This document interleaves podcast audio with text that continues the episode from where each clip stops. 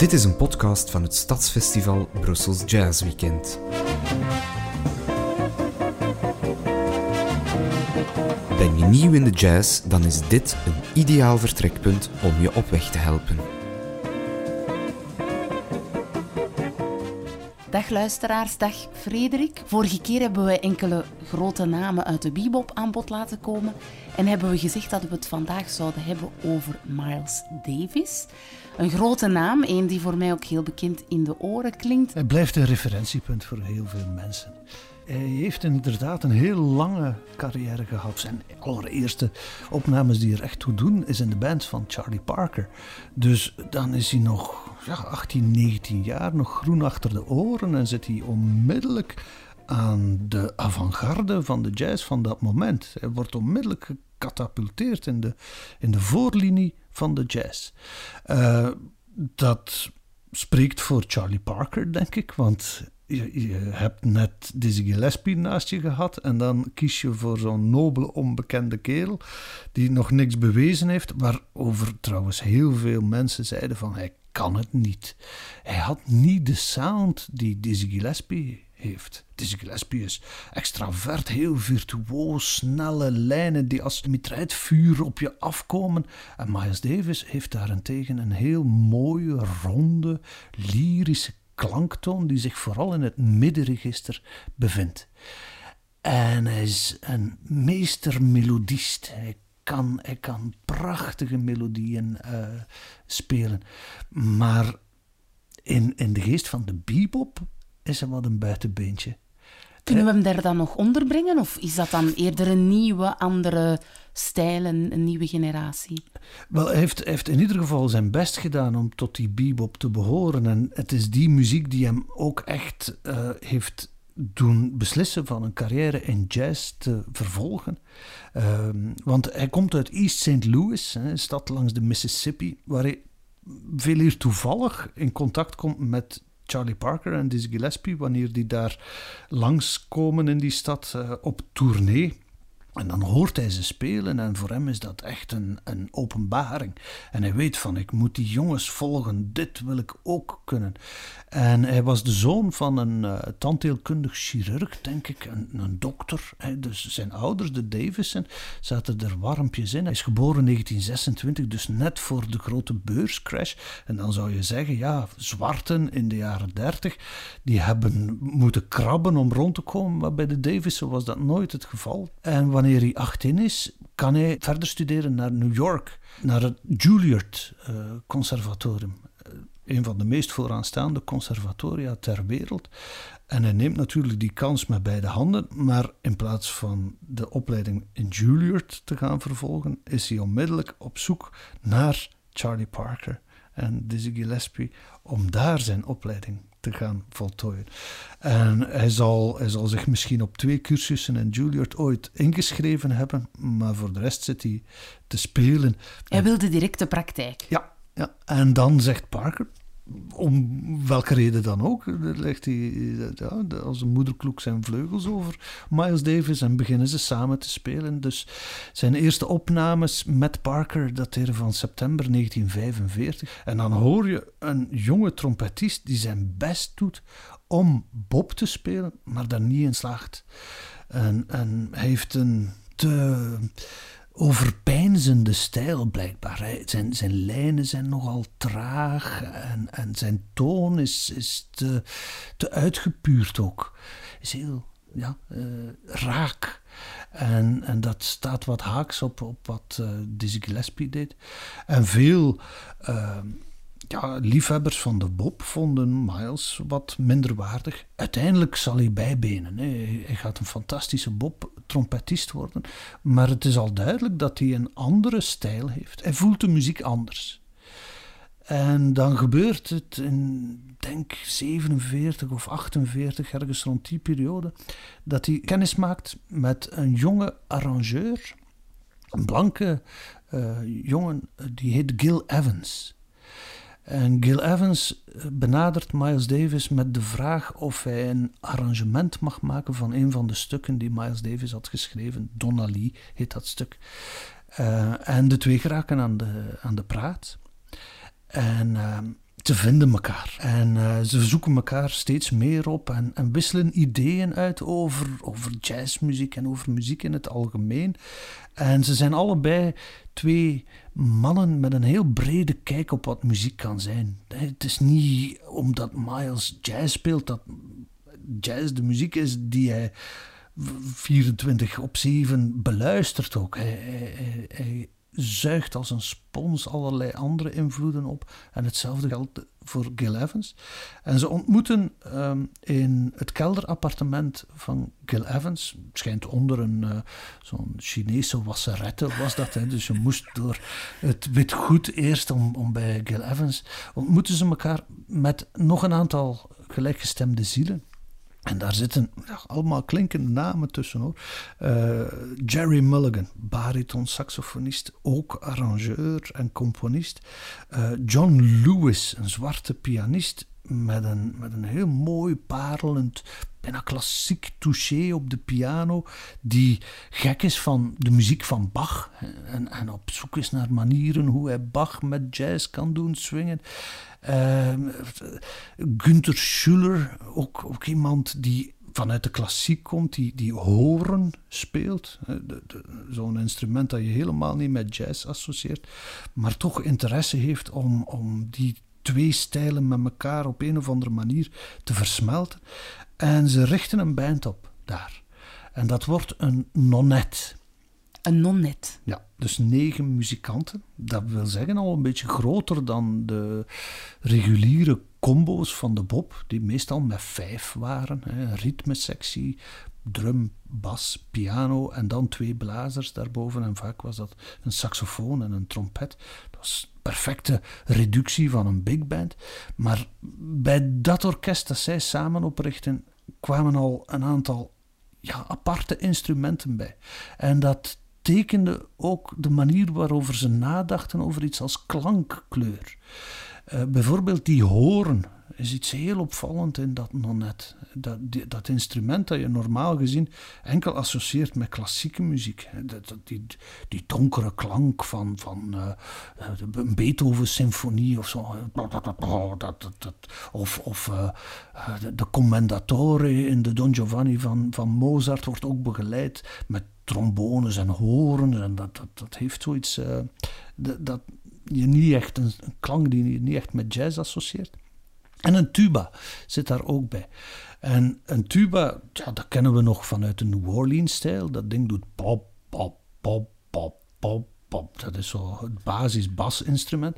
Maar in de manier waarop die jongens beginnen schrijven voor die instrumenten, geeft die tuba onafhankelijke melodische lijnen die in contrapunt staan tegenover andere lijnen. Dat moeten we misschien eens horen dan. We gaan eens luisteren naar opnames van dat nonet. Vanaf 1949 uh, beginnen ze opnames te maken. uh, ik denk een, een, zestal plaatjes zijn het maar geworden. Uh, en één daarvan heet Moon Dreams.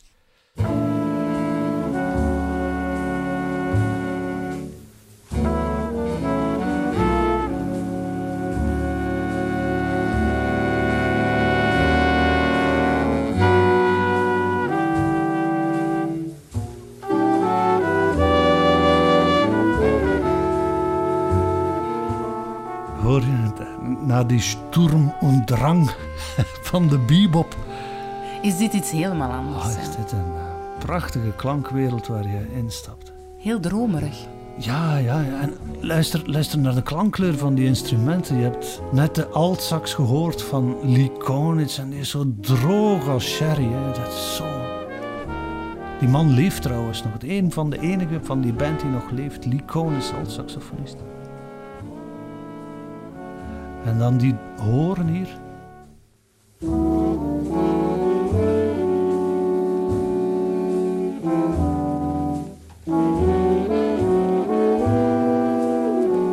ondertussen op de achtergrond de drummer die geen bommetjes laat vallen, maar rustig met borsteltjes zachtjes over die cymbalen streelt.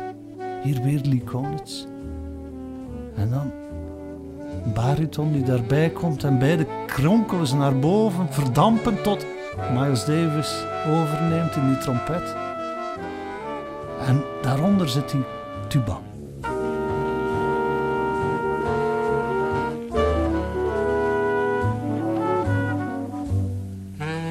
En dit is Jerry Mulligan, bariton sax. Die diezelfde lyrische toon heeft. Hè.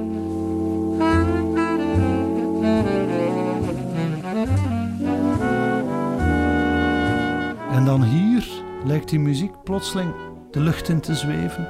Denk je dat het gedaan is.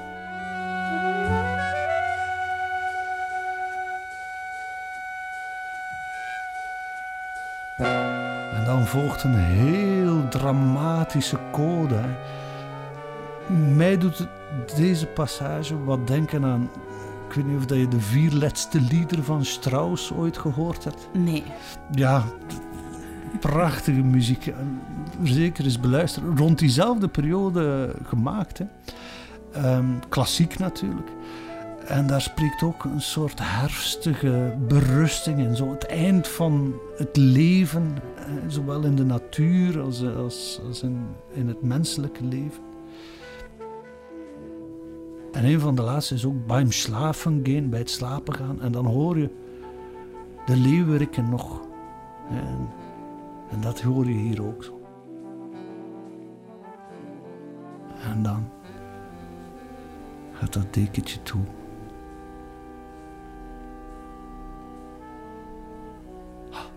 Fantastisch. Het is heel mooi. Ja, het is heel, heel, heel. Het is ook heel verhalend, vind ik. Dat doet mij denken aan Duke Ellington. Ja, Duke Ellington was voor Miles Davis een van de allergrootste voorbeelden. En, en Duke Ellington is natuurlijk de meesterschilder van de jazz geweest. Ook iemand die als geen ander een band kon leiden. En talent erkende bij zijn individuele muzikanten en daar ook muziek naar maakte. En dat is wat Miles Davis ook gaat doen in de rest van zijn carrière. Hij is niet alleen een, meester melodist, improvisator, maar hij is ook iemand die het talent van andere muzikanten kan inschatten, nog veel eer dan muzikanten dat zelf kunnen.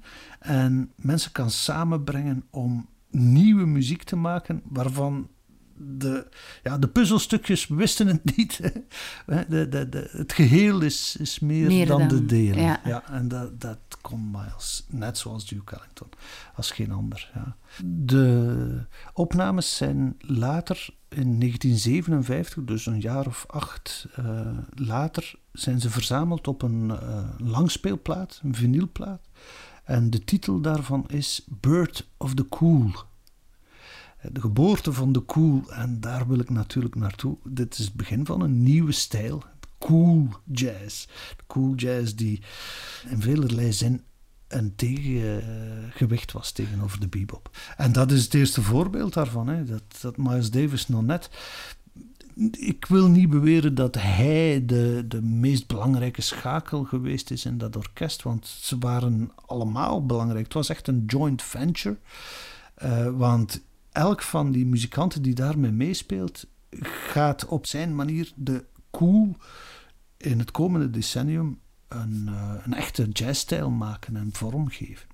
Bijvoorbeeld Jerry Mulligan, bariton-saxofonist, die hier ook uh, mooie arrangementen levert.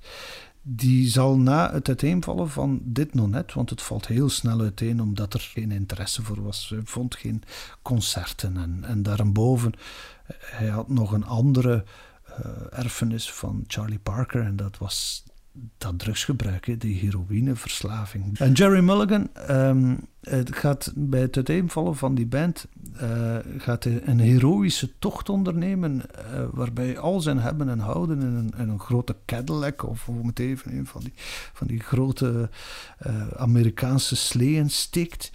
En van de East Coast, New York, waar deze band actief is, helemaal naar de andere kant van de Verenigde Staten trekt, naar de West Coast, naar Los Angeles.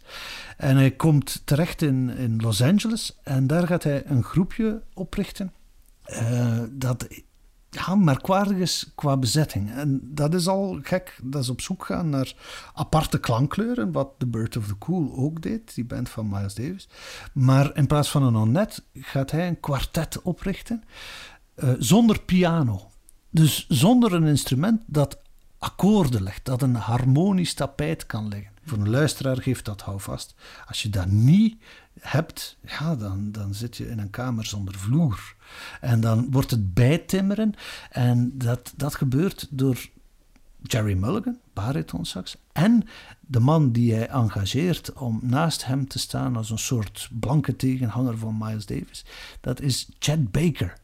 En die ken je misschien ja, wel. die naam zegt mij ook iets. Daar wil ik wel eens uh, iets van horen. Hoe moet ik me dat voorstellen? Ja, ik heb uh, een stukje klaarstaan. Het heet Line for Lions. Een van hun allereerste opnames. Lions, dat was een uh, DJ.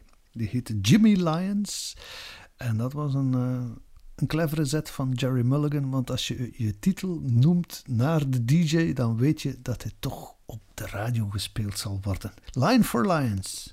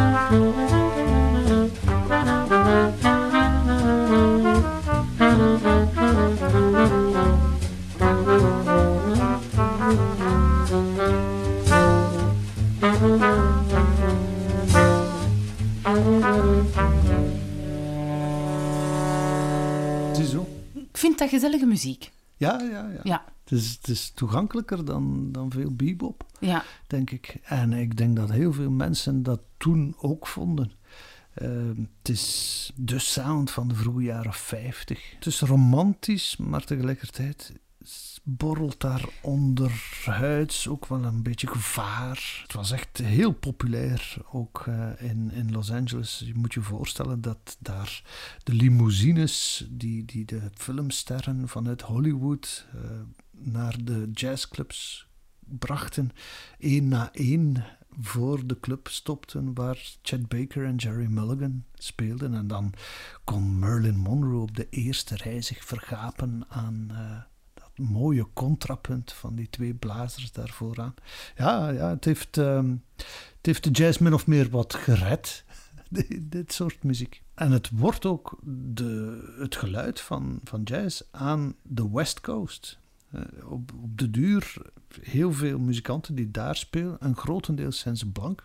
En heel veel van hen uh, spelen ook uh, voor de kost in Hollywood-orkesten, kunnen dus lezen en schrijven, zijn opgeleide muzikanten, gaan op diezelfde voorbedachte onderkoelde manier muziek beginnen maken. En, en het wordt een hele stijl. West Coast jazz wordt het genoemd. En dat staat min of meer wat gelijk voor die cool jazz. Bouwen we daar volgende keer op voort of slaan we een nieuwe richting uit? Er is nog zoveel te zeggen over cool jazz. Dit, de jaren 50 is, de gouden periode van de jazz. Er gebeurt zoveel langs alle kanten. We moeten wel nog heel eventjes blijven stilstaan aan de West Coast. Misschien bij iemand als Chet Baker ook. Heeft een kleurrijk leven gehad. Dus uh, volgende keer misschien West Coasten.